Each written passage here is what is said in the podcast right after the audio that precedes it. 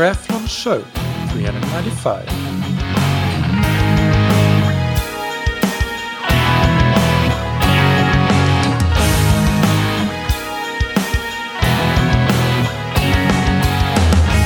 Hey, what's up, everybody, and welcome back to another episode of That Triathlon Show, the podcast presented by scientifictriathlon.com. I'm your host, Michael, and on today's episode, I introduce Sophie Coldwell. Sophie is a short course athlete from Great Britain, currently ranked fourth in the world and fifth in the World Triathlon Championship Series, or WTCS. In this interview, we go into detail discussing Sophie's training, uh, things that she has changed to allow her to reach the level she is currently performing at, how she's planning on um, maximizing her chances to qualify for the Olympic Games in Paris, and uh, lots more. So it's a great interview. Stay tuned. But before we get into it, big thanks to our sponsors, Precision Fuel and Hydration. They help athletes perform at their best with electrolyte and fueling products and with free online tools, education, and a patented sweat test. You can use the free fuel and hydration planner on their website to get a personalized plan for your carbohydrate, sodium, and fluid intake. And you can also book a free 20 minute video consultation to chat through your plan with the athlete support team.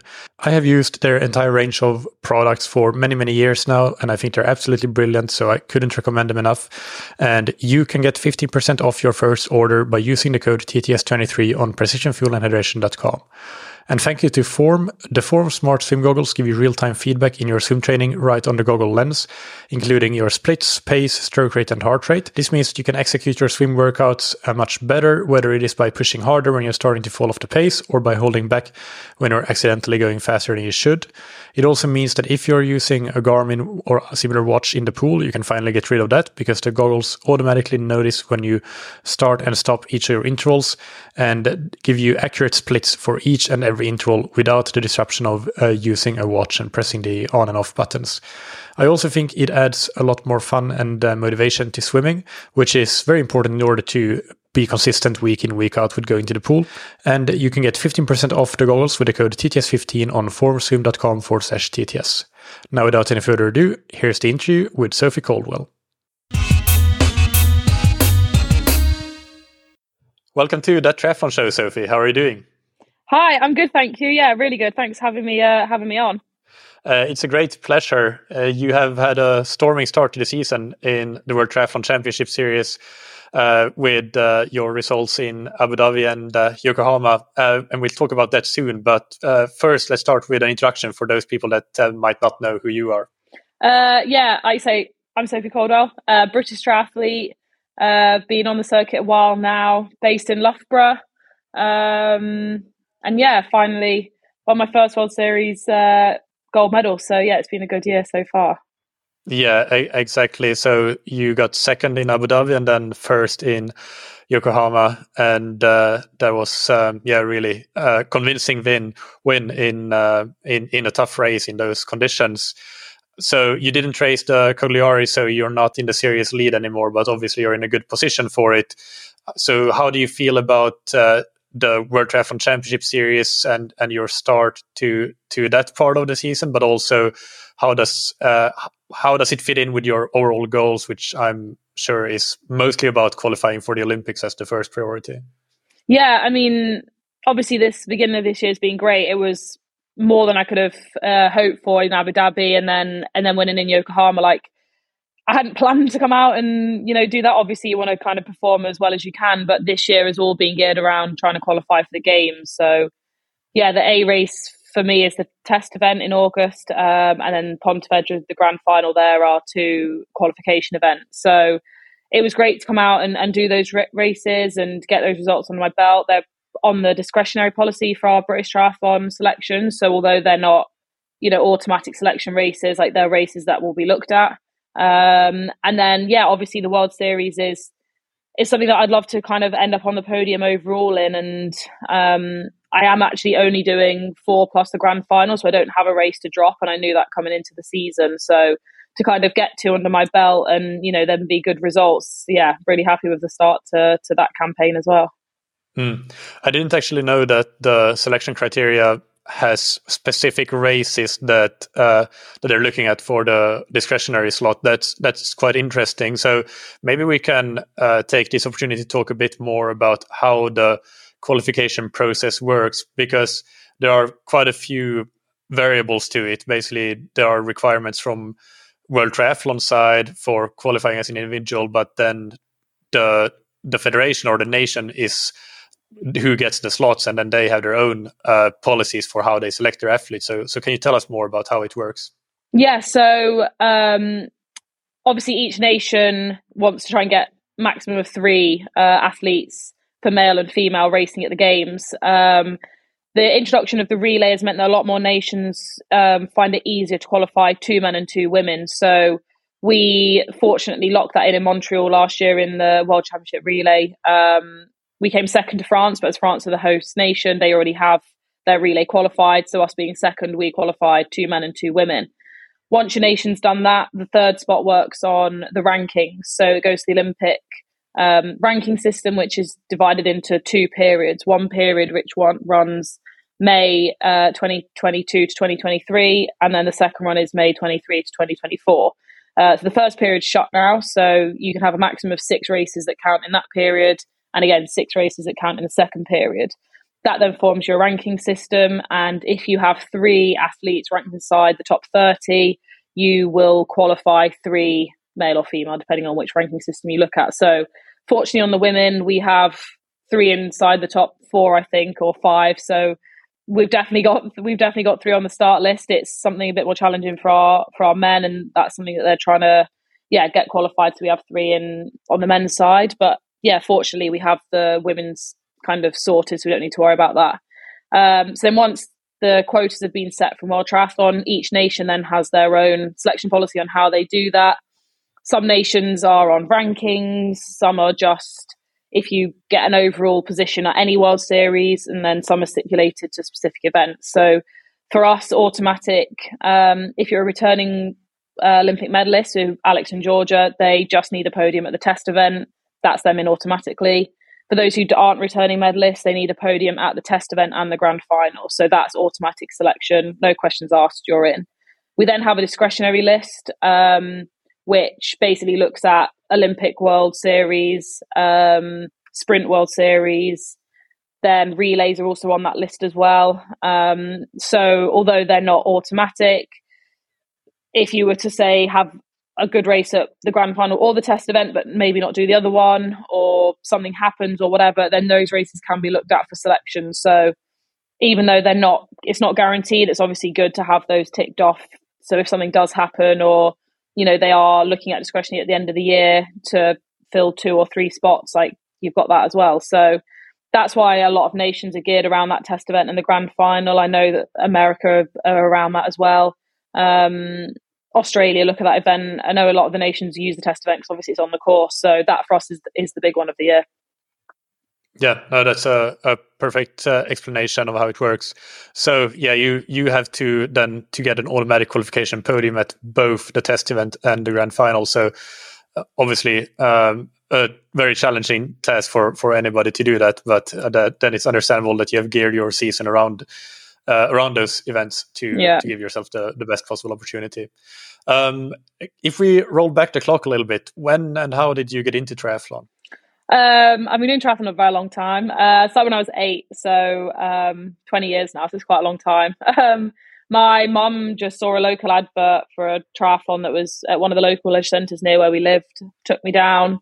Um, at the time, it was 50 metre swim, like a 2K bike, and a 500 metre run, but I couldn't even swim 50 metres front crawl, so I did one length front crawl, one length backstroke. Obviously, it was in a swimming pool at the time. Um, and yeah, just kind of got hooked from a young age, really. And then ever since that, I've kind of done a very linear progression, I'd say, like kind of through children events uh, that we have in the UK, regional events, all the way up through to like national series events, then on to like junior European Cups, junior championships, under 23 championships, yeah, European Cups, World Cups, and, and now on to World Series. So I, I definitely have kind of ticked every box of stepping stones along the way, I'd, I'd say. So, um, yeah, I've been doing it a while, and yeah, I feel like I've I've done a lot of the lot of the races along the way.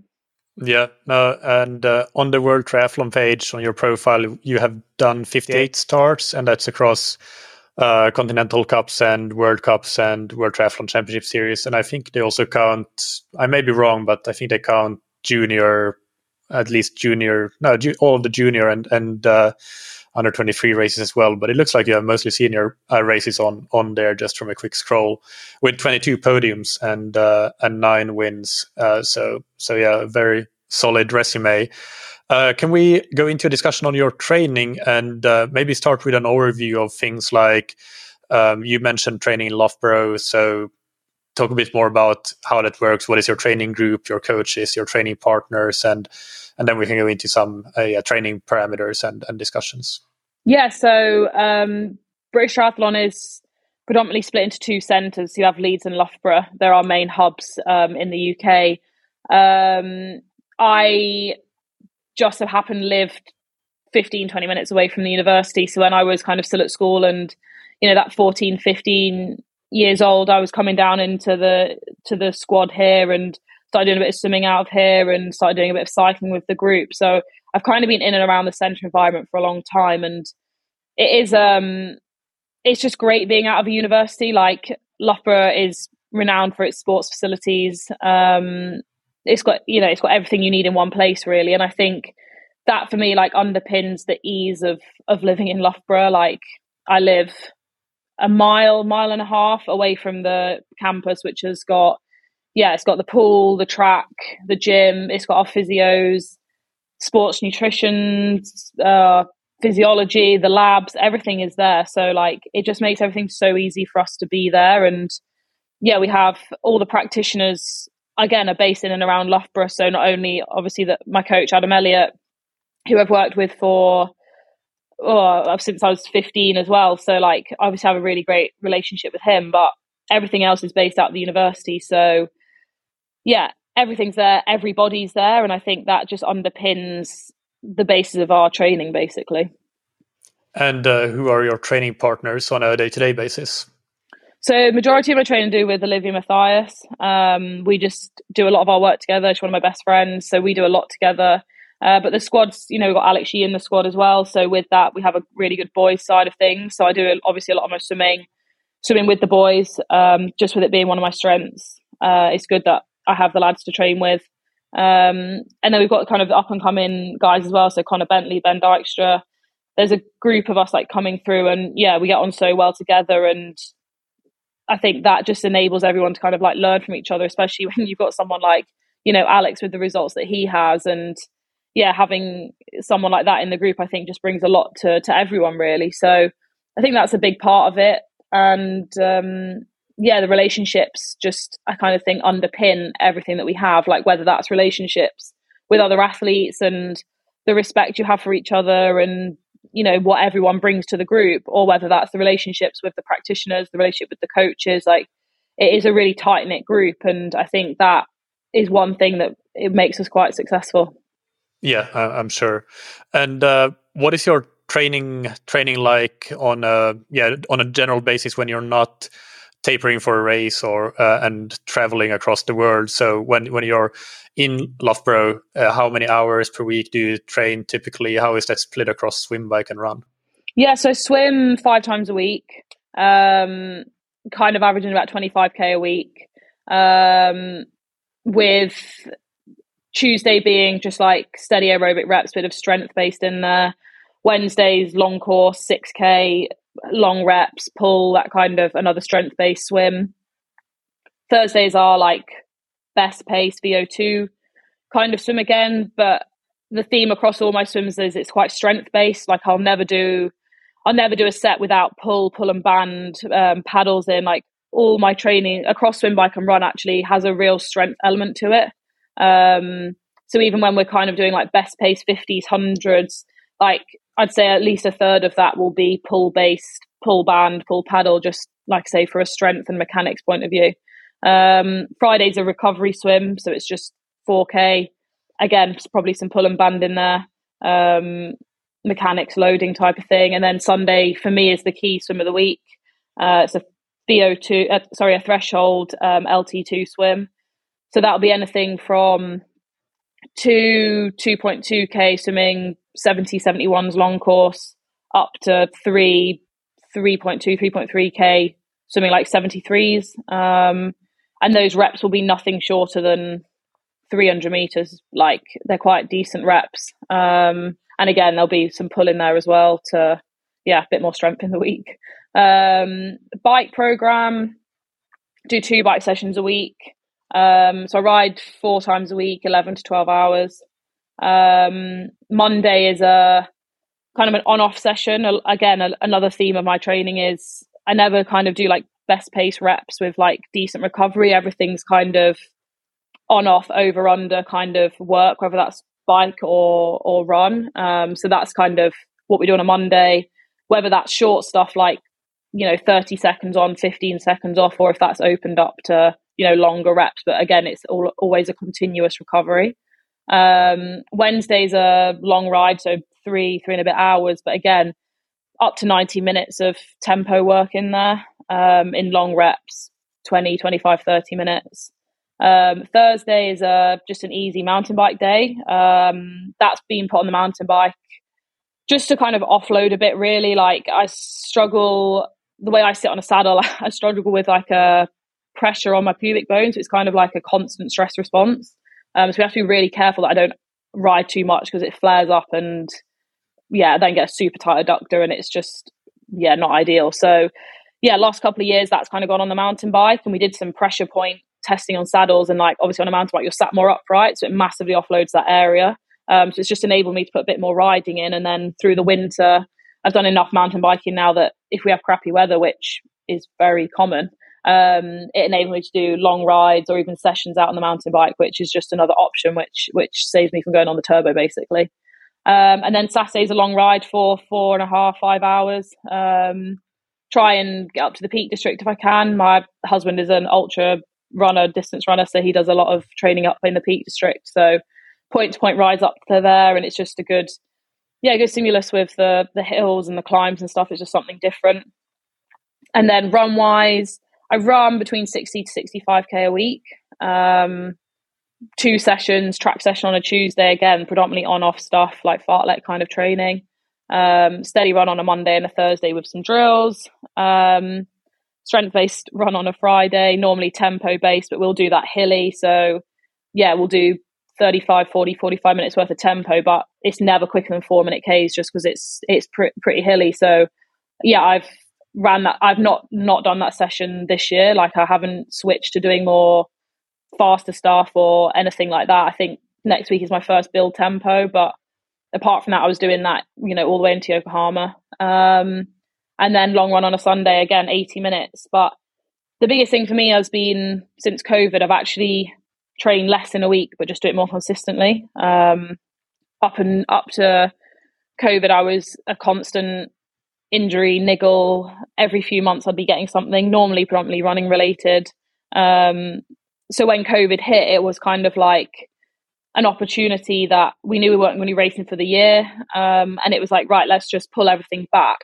But let's pull it back to a level that I can actually do week in, week out without having to have these massive periods where I've had to pull things back because I've been niggle, like niggly and injured. So I actually train, if you look at it as a week, I actually train less than what I did 2018, 2019. But this is a level that I can do every week for two and a half, three week blocks to then have a couple of easy days. And touch wood, I've not been injured off this, and it's been able to give me a really good foundation to build from and, yeah, race off.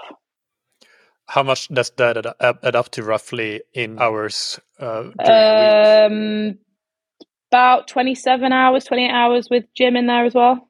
Mm, yeah. And did you, when you pulled back from that pre COVID level, was that something that was hard for you to do mentally or in any way? Uh, just did you have confidence that it would help you? Or are you scared of letting go of training more that, that you would lose fitness? Or how, how was that process? I think I'd got myself into a vicious circle, really, that you'd kind of spend time rehabbing and getting back from something. You'd then be constantly chasing to get fit because you've got a race on the horizon. So it was like we needed to put in a double run on a Monday, we needed to run on a Saturday, we needed to put extra like mileage around sessions on the bike and stuff. And then it was just like this constant circle of that. And I think it wasn't until you knew that you had six to eight months, which ended up being longer than that, but at the time we didn't know of longer time that it kind of gave us the opportunity to be like, you're not going to be racing anytime soon. It's like use this time to like just make a foundation. And then obviously COVID period was longer than we thought. Um, and it just, yeah, it was amazing like how well I ran off that, how well I was riding off that.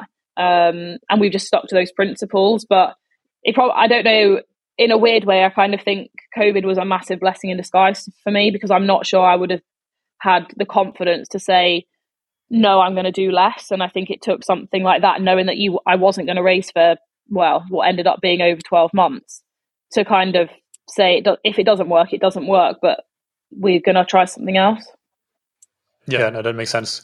And uh, when you talk about doing a lot of strength based stuff in uh, in all of the disciplines, really, then uh, is that something that is something that uh, Adam Elliott applies across uh, a majority of his athletes, or is it something that you have found that works particularly well for you as an individual? And uh, yeah, can you talk more more about that? It's definitely principles that underpin a lot of our training. Um, I probably take it to the extreme um, with the amount I do and for the length of period I do. Like I'm pretty much the only one in the squad that's still doing 40 minute hilly tempos up around Beacon where we live. Um, everyone else has come onto the flat and is getting ready to race. But I think just the the athlete that I am and the balance in the week, like that's just how I seem to go the best the best off that. Like I definitely didn't think I was gonna be in the run shape that I was in Yokohama off the training that I'd done, but I think it's just the consistency of of that training and then the conversion of doing the strength based stuff off the bike. I think I just massively respond to, and I think especially in Olympic distance, like that's just the way that I yeah train and then race best.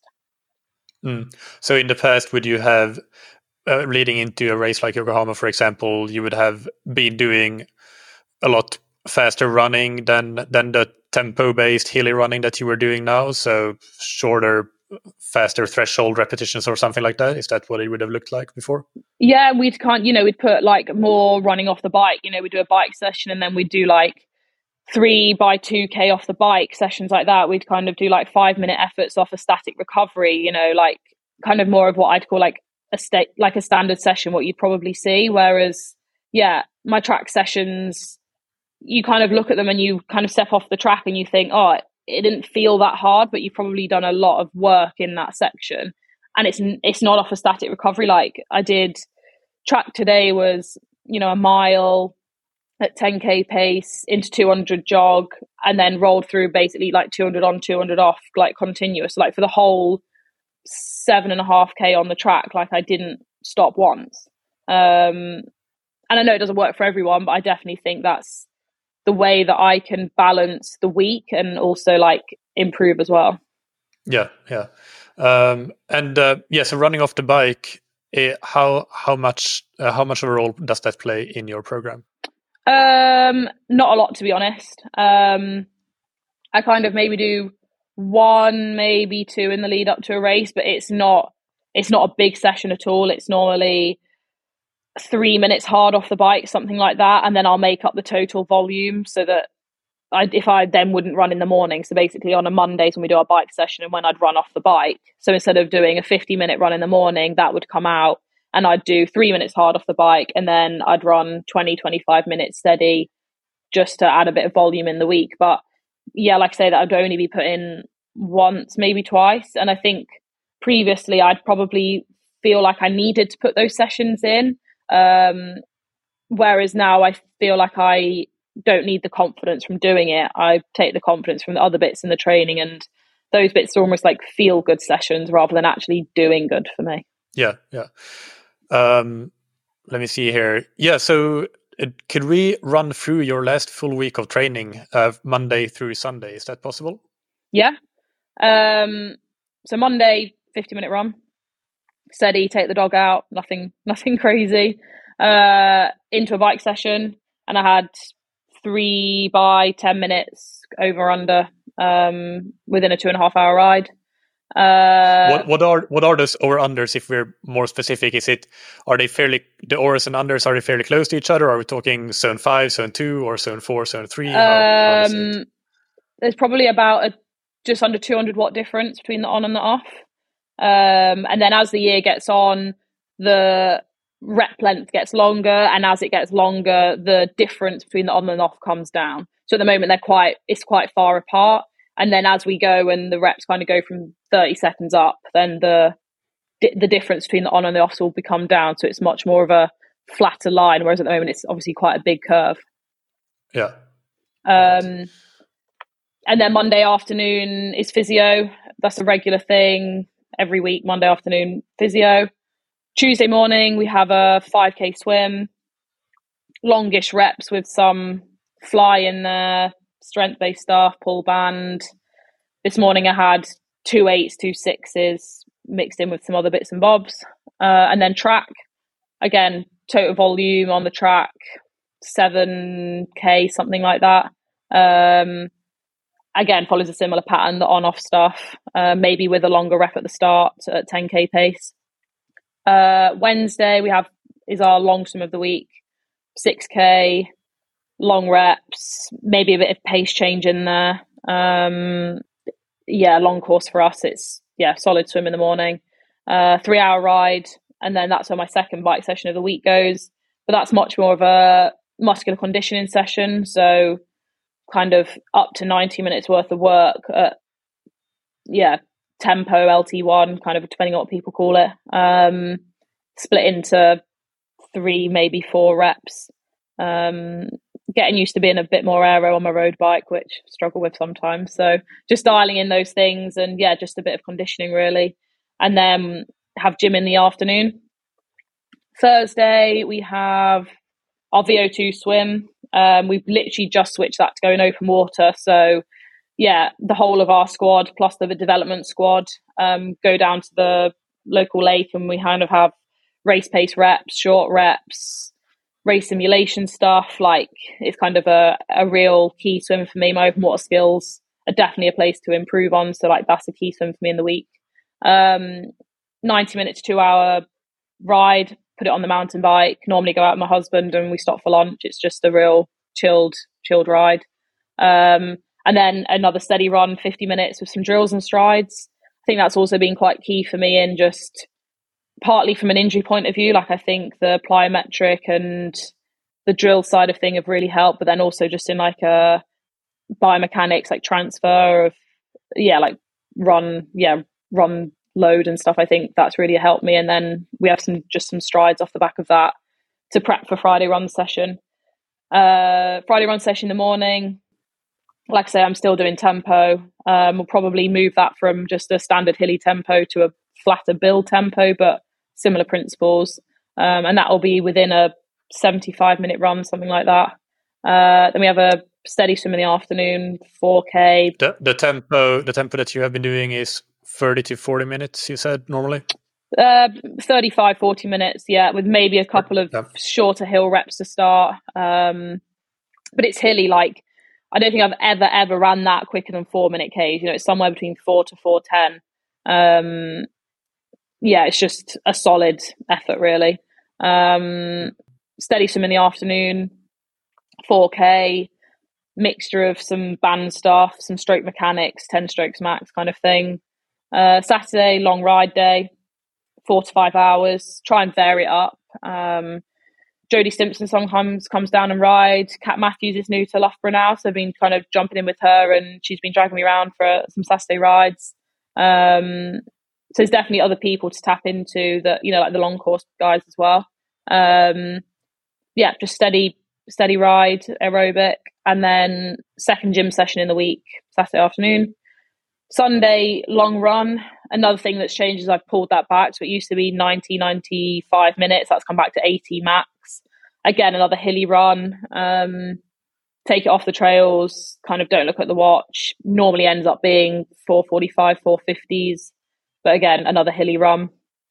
And then we have the last last session of the week and probably my key swim is five, five and a half K. Um, either 2K of threshold or 3k of LT2 stuff, so kind of in maybe like 73s, um, depending on where we are in the season. And yeah, they're just five, 600 meter reps. And like that again is a real like muscular conditioning session. By the end of that, your, your arms are about to fall off. It's a tough one.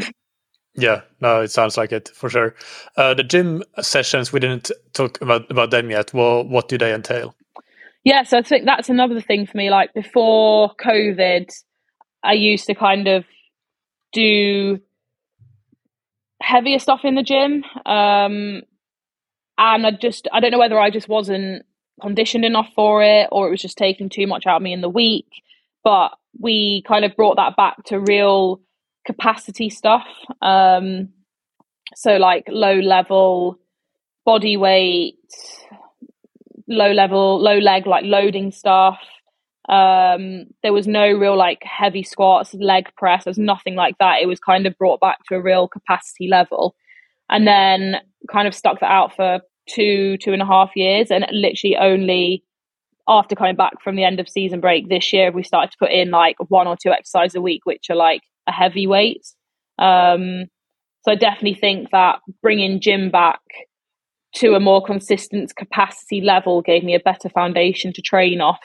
And it was about injury prevention, whereas now I feel like the gym is slowly tipping from injury prevention, which obviously still is, but to more of a um, like improvement for swim bike run. Yeah, that makes sense. And how, how long are you in the gym for normally? About an hour, depending on how much I chat, but probably about an hour. Yeah, yeah.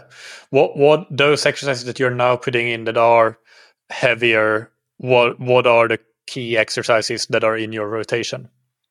Um, so they kind of change every six to eight weeks. We've had things like single leg, uh, leg press, double leg leg press, um, hip thrusts, push like iso holds, which obviously are heavy, but you're not really moving it. ISO holds, whether that's like a hip, I like hamstring ISO hold, um, calf ISO holds, uh, low box step ups are a new one that are going in, but they're only I only kind of do maybe one one exercise a session that I'd say was like a heavy heavy session, a heavy load, um, because I just think if I do too much of that, I feel like the knock on is negative for my training rather than positive.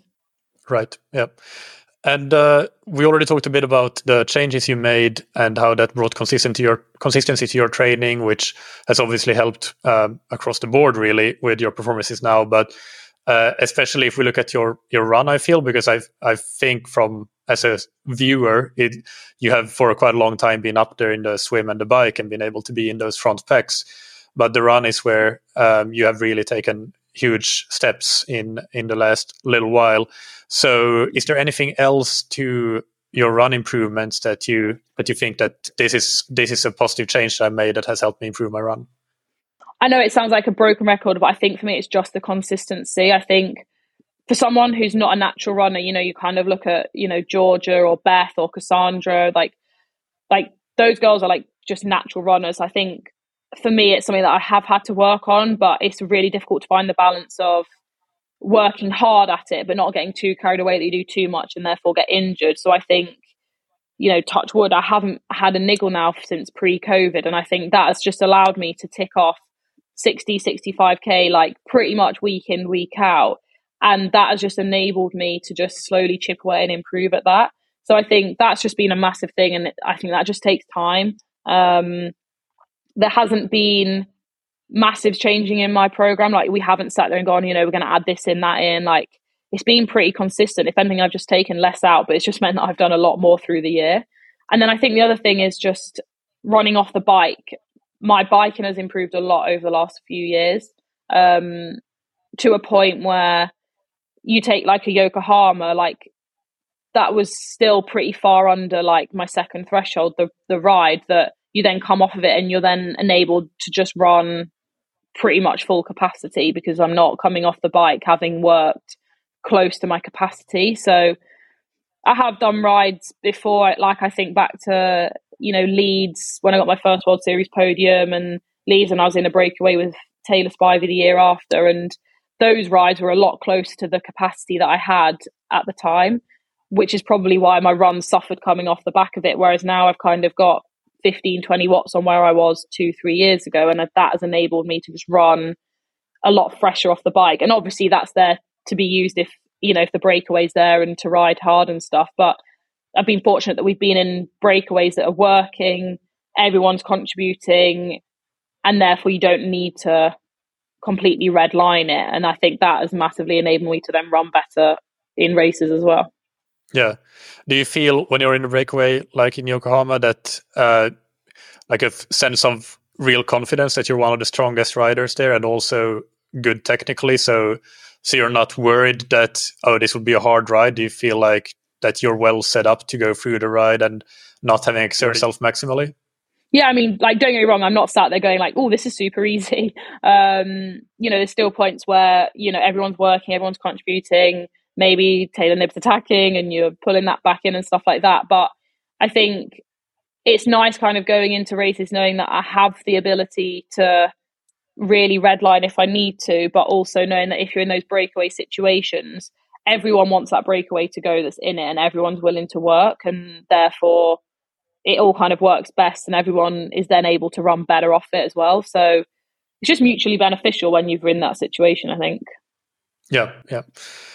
Um, if we go and discuss your, we go back to discussing your training environment uh, a little bit more. One thing that I find interesting, and I mean, you already described it so well. You made a really good pitch for it. I, I would say that it makes me want to go there and train. but uh, in a lot of other countries, you see athletes going to even going to international squads, moving to places like Girona, or training in places like Flagstaff or Portugal or Australia. I, you actually went to Australia for a training camp, I know, but um, but a lot of athletes do take the step of moving to a nice triathlon location that is kind of nice at least throughout the year. Whereas I don't know if that can exactly be said from a weather perspective about Loughborough. So, but what is it that makes the athlete want to stay commit to staying there? And in Leeds, of course, similarly is is it just the fact that it's so well set up with everything? Is there anything else to it? You think? Yeah, I think. Yeah, obviously, if you look at the center as a whole, that it is very well set up. Like, obviously, training's difficult, but training's also in a way easy because everything's there, everything's where you need to be. And we're also so fortunate that where we are here, I honestly don't think I've ever been anywhere where there has been this mu- as much variety and accessibility to riding routes and running routes anywhere in the world because if someone was to tell me, you know, they wanted to do a four hour ride and they wanted it to be flat, they wanted it to be hilly, they wanted to go off mountain biking for three hours, like it has all those things. Similarly with running, like you want to run on road, you want to run on gravel, you want to run hilly, you want to run like wherever. If you were to drive even just 10 minutes around wherever, all those things are accessible.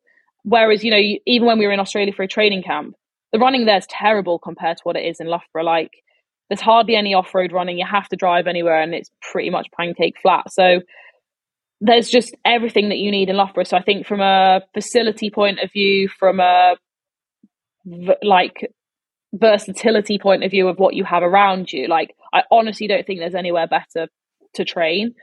And then on the flip side of that, like, this is also home for me. Like, and it's the same for you know like liv and alex that's the same for Ben Dijkstra. Like you kind of say to people oh like you know when are you off home? And i'm like no no, i am home. Like this is where i live. Me and tom have a house here. We have dogs. We have chickens. Like this this is home. And i think that for me personally like that is probably the biggest thing for me performing well is my home life.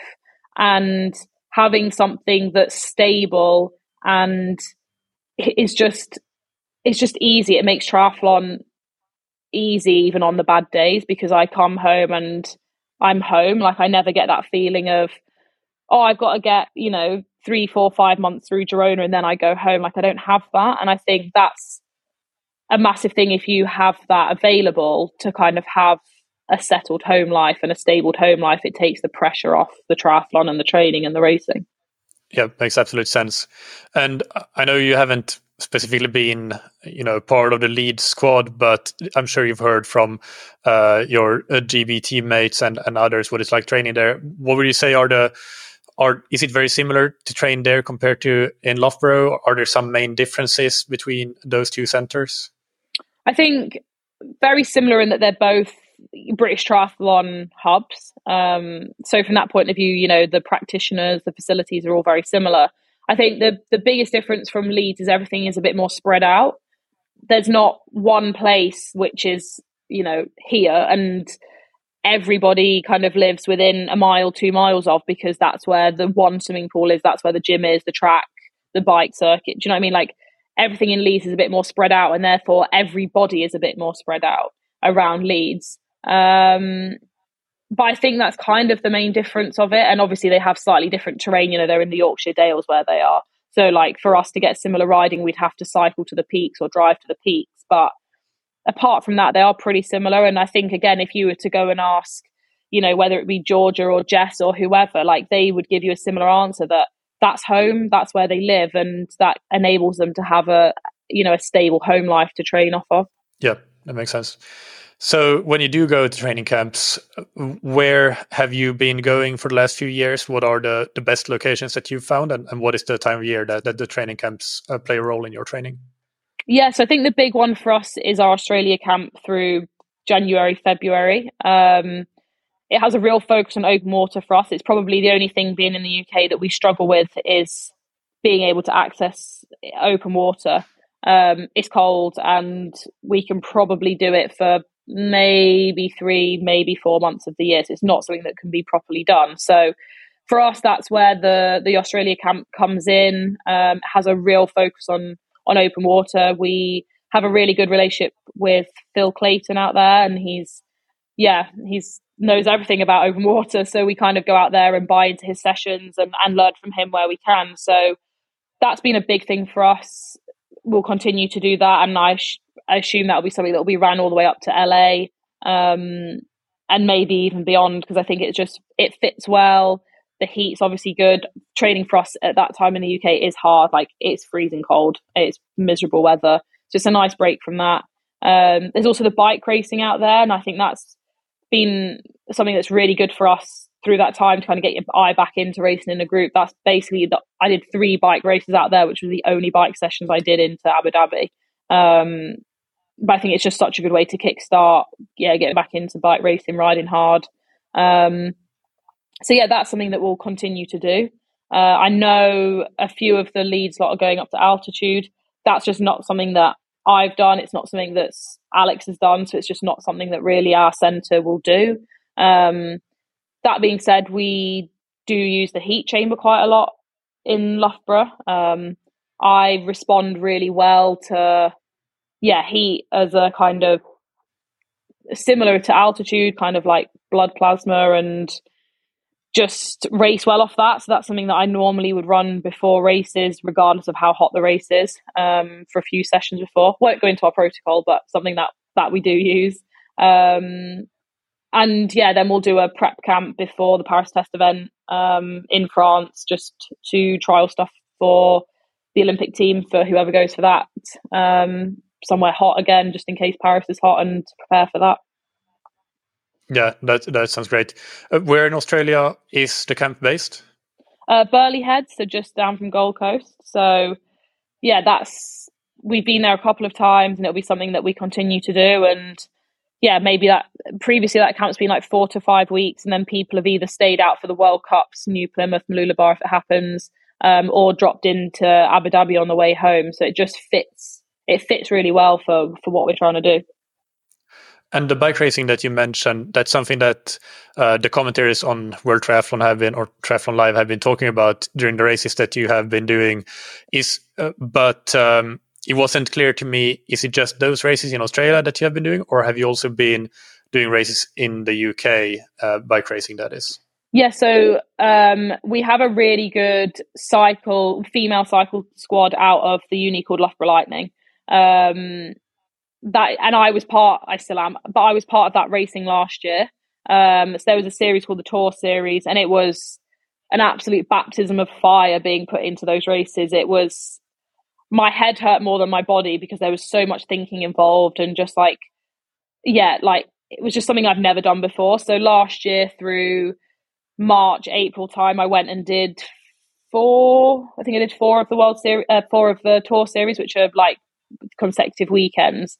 Um, and they were really good, like not just from a physiological point of view, but from a awareness and like confidence level. And it would have been something that I'd have done again this year, but unfortunately the tour series lost their funding, so it didn't happen this year. Um, but then managed to get some bike racing out in Australia done. But where it fits, I'd look to do some stuff through the year. And yeah, if things come up and whatever, then I definitely would jump in and do that because I just think it's something that you can't recreate in training no matter how hard you try. Yeah. Is that something you think, uh, or, or let me rephrase that question? I'm, I'm, sure that you found that helpful. That's why you're doing it. Are there any other things? Because you mentioned also how your bike has come come along really nicely, uh, and um, yeah, you're managing to to ride and then run well off of it because you're not at the limit necessarily. So, are there any other key things in your biking that you think have contributed to this improvement, uh, or is it just that you have been consistent and and kept doing the things that work and, and done it for yeah just longer and longer without without interruption? Definitely worked a lot closer with physiology the last couple of years. So Laura Needham's our physiologist and definitely dialed in in like what I'm doing and why am I doing it, um, rather than just kind of not blindly being set sessions, but there's definitely a lot more thinking behind the sessions and almost getting the biggest bang for your buck. Like, could I physically do another session? Could I physically do another rep? Yeah, probably could, but like, is it worth doing it? What is the cost of putting those extra bits in versus the rewards you get back? So we kind of set up a lot of the sessions we did a lot of lactate testing last year. Like she'd come down to the circuit and we'd do that to just see like what is the point of doing more because more doesn't always mean better.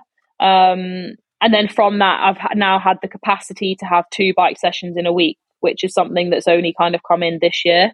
Um, but again, like making sure that there's a lid on them, there's a cap on them, and it's not just ride really hard or do as much as possible because I just think people can get really carried away with that. And I just, that's probably my biggest thing from the last couple of years that it's never just like one session in isolation. It's kind of like, how do you do the least amount of training but get the biggest reward from that? Because at the end of the day, the less training you do, the less of a risk you are to getting injured.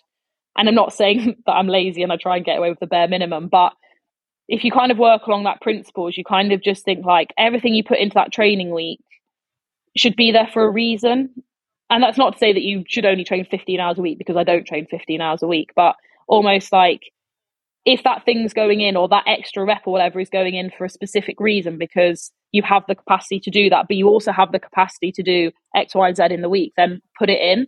But if you're sat there going, I'm, I don't really know why I'm putting it in, and then going to be really tired for this, the knock on effect's too big, then like, why is it going in? Because you have to look at training as like three, four week blocks, not just one session.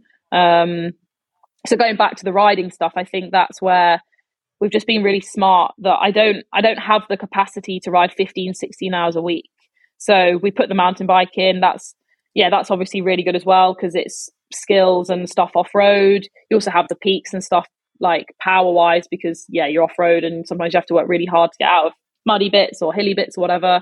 Um, and then the other three rides that I do in the week like are all there for a purpose and yeah I think just the consistency again but I think those things have definitely added up to yeah giving me the improvements that I've that I've managed to make.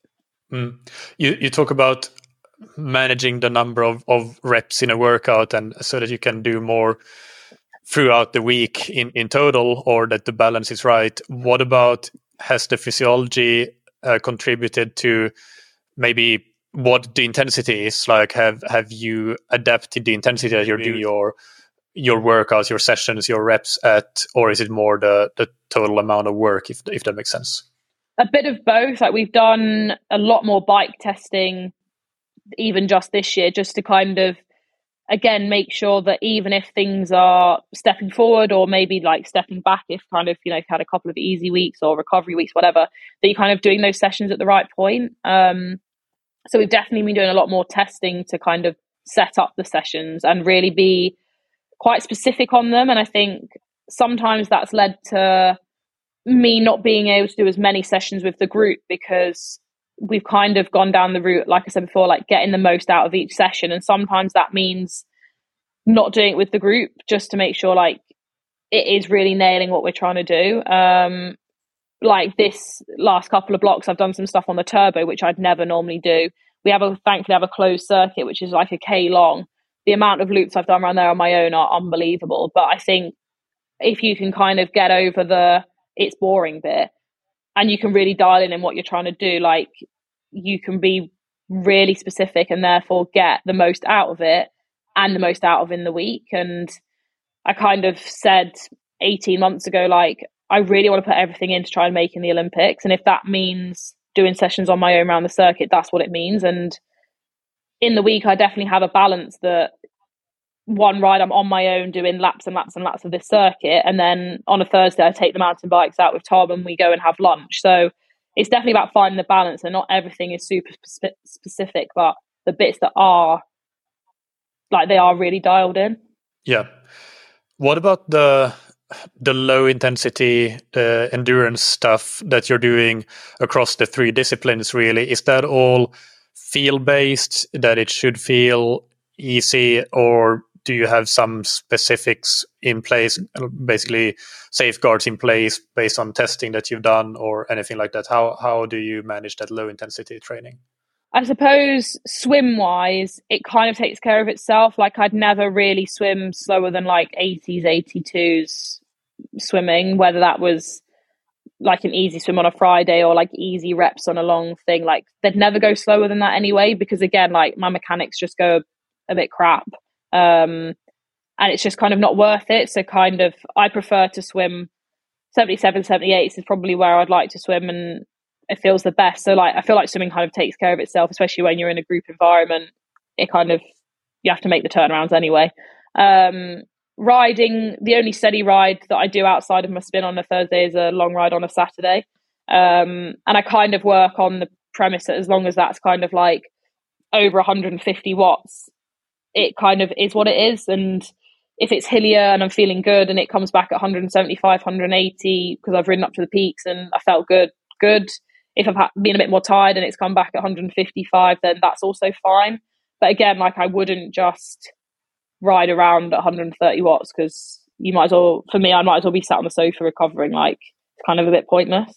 Um, and then run wise, I do a lot of running off road up around the trails, up around the hills. So again, I would never run outside five minute Ks, um, but it would fluctuate between 430s if it was flatter to 450s if it was hillier and a bit muddier. But I think I've, I've, the older I've got, the more in tune I've got with finding that balance of, okay, I'm a bit tired, or okay, this is hillier, or okay, this is like how it's meant to feel. Um, but I definitely don't do junk stuff in the week. I'd say it was all kind of stripped back, but everything was in for a purpose, and therefore, not that everything's hard, but nothing's just doing it for the sake of doing it.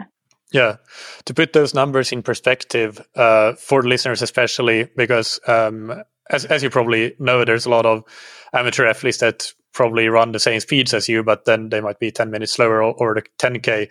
What is your 10k PB in a in the triathlon? Probably Yokohama, so 33.50. I ran off the bike in Yokohama.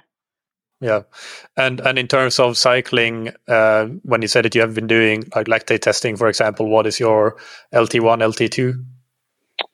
Um, LT one is kind of about two thirty.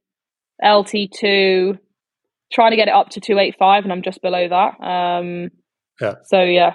Yeah, that um, of course a lot of listeners will compare to something like FTP testing, and I'm sure that that would be significantly higher than LT2. Uh, of, depends a bit on what lactate testing protocol you use, but but yeah, obviously like really really good uh, good numbers. Um, so let's see here. Yeah, so so one question that I have is now you're all in on Paris on qualifying first of all, and then I'm sure on doing the best you can have you thought at all about life after Paris? What uh, what you're going to focus on then? I'm not sure to be honest. I feel like I kind of just want to make Paris and, and then hopefully be there and then can make a decision afterwards. I feel like I've yeah, I feel like I'm putting a lot into trying to make that games and being able to stand on that start line and genuinely feel like I could be in with a shot of a medal and whether that comes out with one or not is is a different thing. But that's kind of the goal over the next well less than 18 months now and i probably if obviously the PTO is coming in now with more of the 70.3 stuff, which if you'd have said five years ago, would you go long? I'd be like, absolutely not. It doesn't interest me. Whereas I feel like now with what the PTO are doing and kind of like how exciting that racing looks, it is something that starts to interest me a bit. I definitely am not feeling the love of Ironman, but uh, that's a bit far for me. But I think half is something that I could get on board with. But whether or not that's a another Olympic cycle or or not, I'm yeah TBC after after Paris and see what happens. Right. Yeah. And uh, then I have a a bit of a quick fire round with some fun and interesting numbers, mostly, I guess. Uh, so the first one is what were your total training hours in 2022, and also if you can uh, separately list swim by run training hours. So I don't actually put my swim into like a training piece or something. Basically, if I have a Garmin on, it will go on. If I don't, it doesn't. So I can only give you biking and running. But right. my biking was 350 hours in 2022 and my running was 184 hours. Right. Uh, if I'm just doing some some quick math, if you're doing 25k a week swimming, maybe you don't do that every single week, but let's say you do that for 48 weeks of the year, then there would be oh gosh, how much per week? Um, six six hours of swimming perhaps, and uh, times 48. Yes. Can that be right? Two two close to 300, 250 to yeah. 300. Yeah. Okay. Uh, best VO2 max ever measured? 73. And best 400 meter swim time, or if you have another time trial that you do? 424, but that was a while ago. But we do do a set swimming that's three 400s off like a decent recovery best pace, and I'd hold about 430 for that. So nice. Yeah. For one single all out, you could probably probably beat that. I reckon, um, yeah. I, I reckon if I did one, maybe 420, maybe. Yeah. Yeah. Yeah. Best best Olympic distance bike power or normalized power, whichever you think is more relevant. I think it would have been Leeds World Series, um, and it was two seven one. Best standalone running performance. Again, I haven't really done one since just after COVID, or just as COVID was kind of coming out. But I ran 10k in 33:22. And typical sleep duration per day, including naps? Probably nine to 10 hours, nine hours overnight, and then normally a nap in the day. And this one you already kind of mentioned, but when and what was your first ever triathlon? And do you remember how it went? It was Clifton Triathlon in 2003, and I won. So, baby Sofa, eight years old, got a first win in 2003. Yeah. And uh, if you can give three pieces of advice to age group triathletes listening to this on how to improve their triathlon performance, what would that be? Uh, more is less. Um, yeah, less in the week, but if you can do it back to back weeks, that's much more efficient way of training. Um, the timing of recovery. So I think that's been a massive thing for me, and I owe a lot of credit to Tom for is being able to come back in from sessions and breakfast being ready, food being ready, even if it's just a recovery shake that you kind of get in as soon as you finish. I think that's also enabled me to back up training and be able to, yeah, kind of put consistent work in through the week.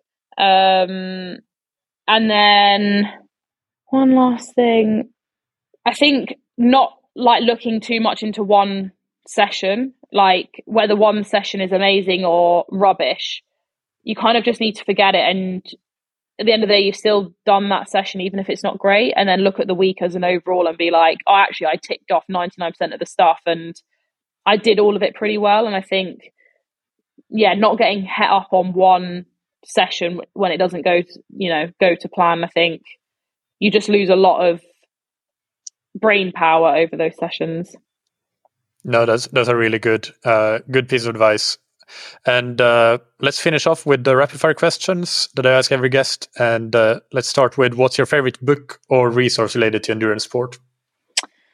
I don't actually do that much reading around it, to be fair, but I do kind of similar. I love the YouTube documentaries that people put out, you know, whether that's like your Sweat Elite kind of ones or people's personal YouTube documentaries, that triathlon life, Lucy Charles, Lionel Sanders. Like I love love seeing what other people do and and kind of yeah, what they're putting out. I really enjoy watching those. And what's an important habit that you've benefited from athletically, professionally, or personally? Being prepared.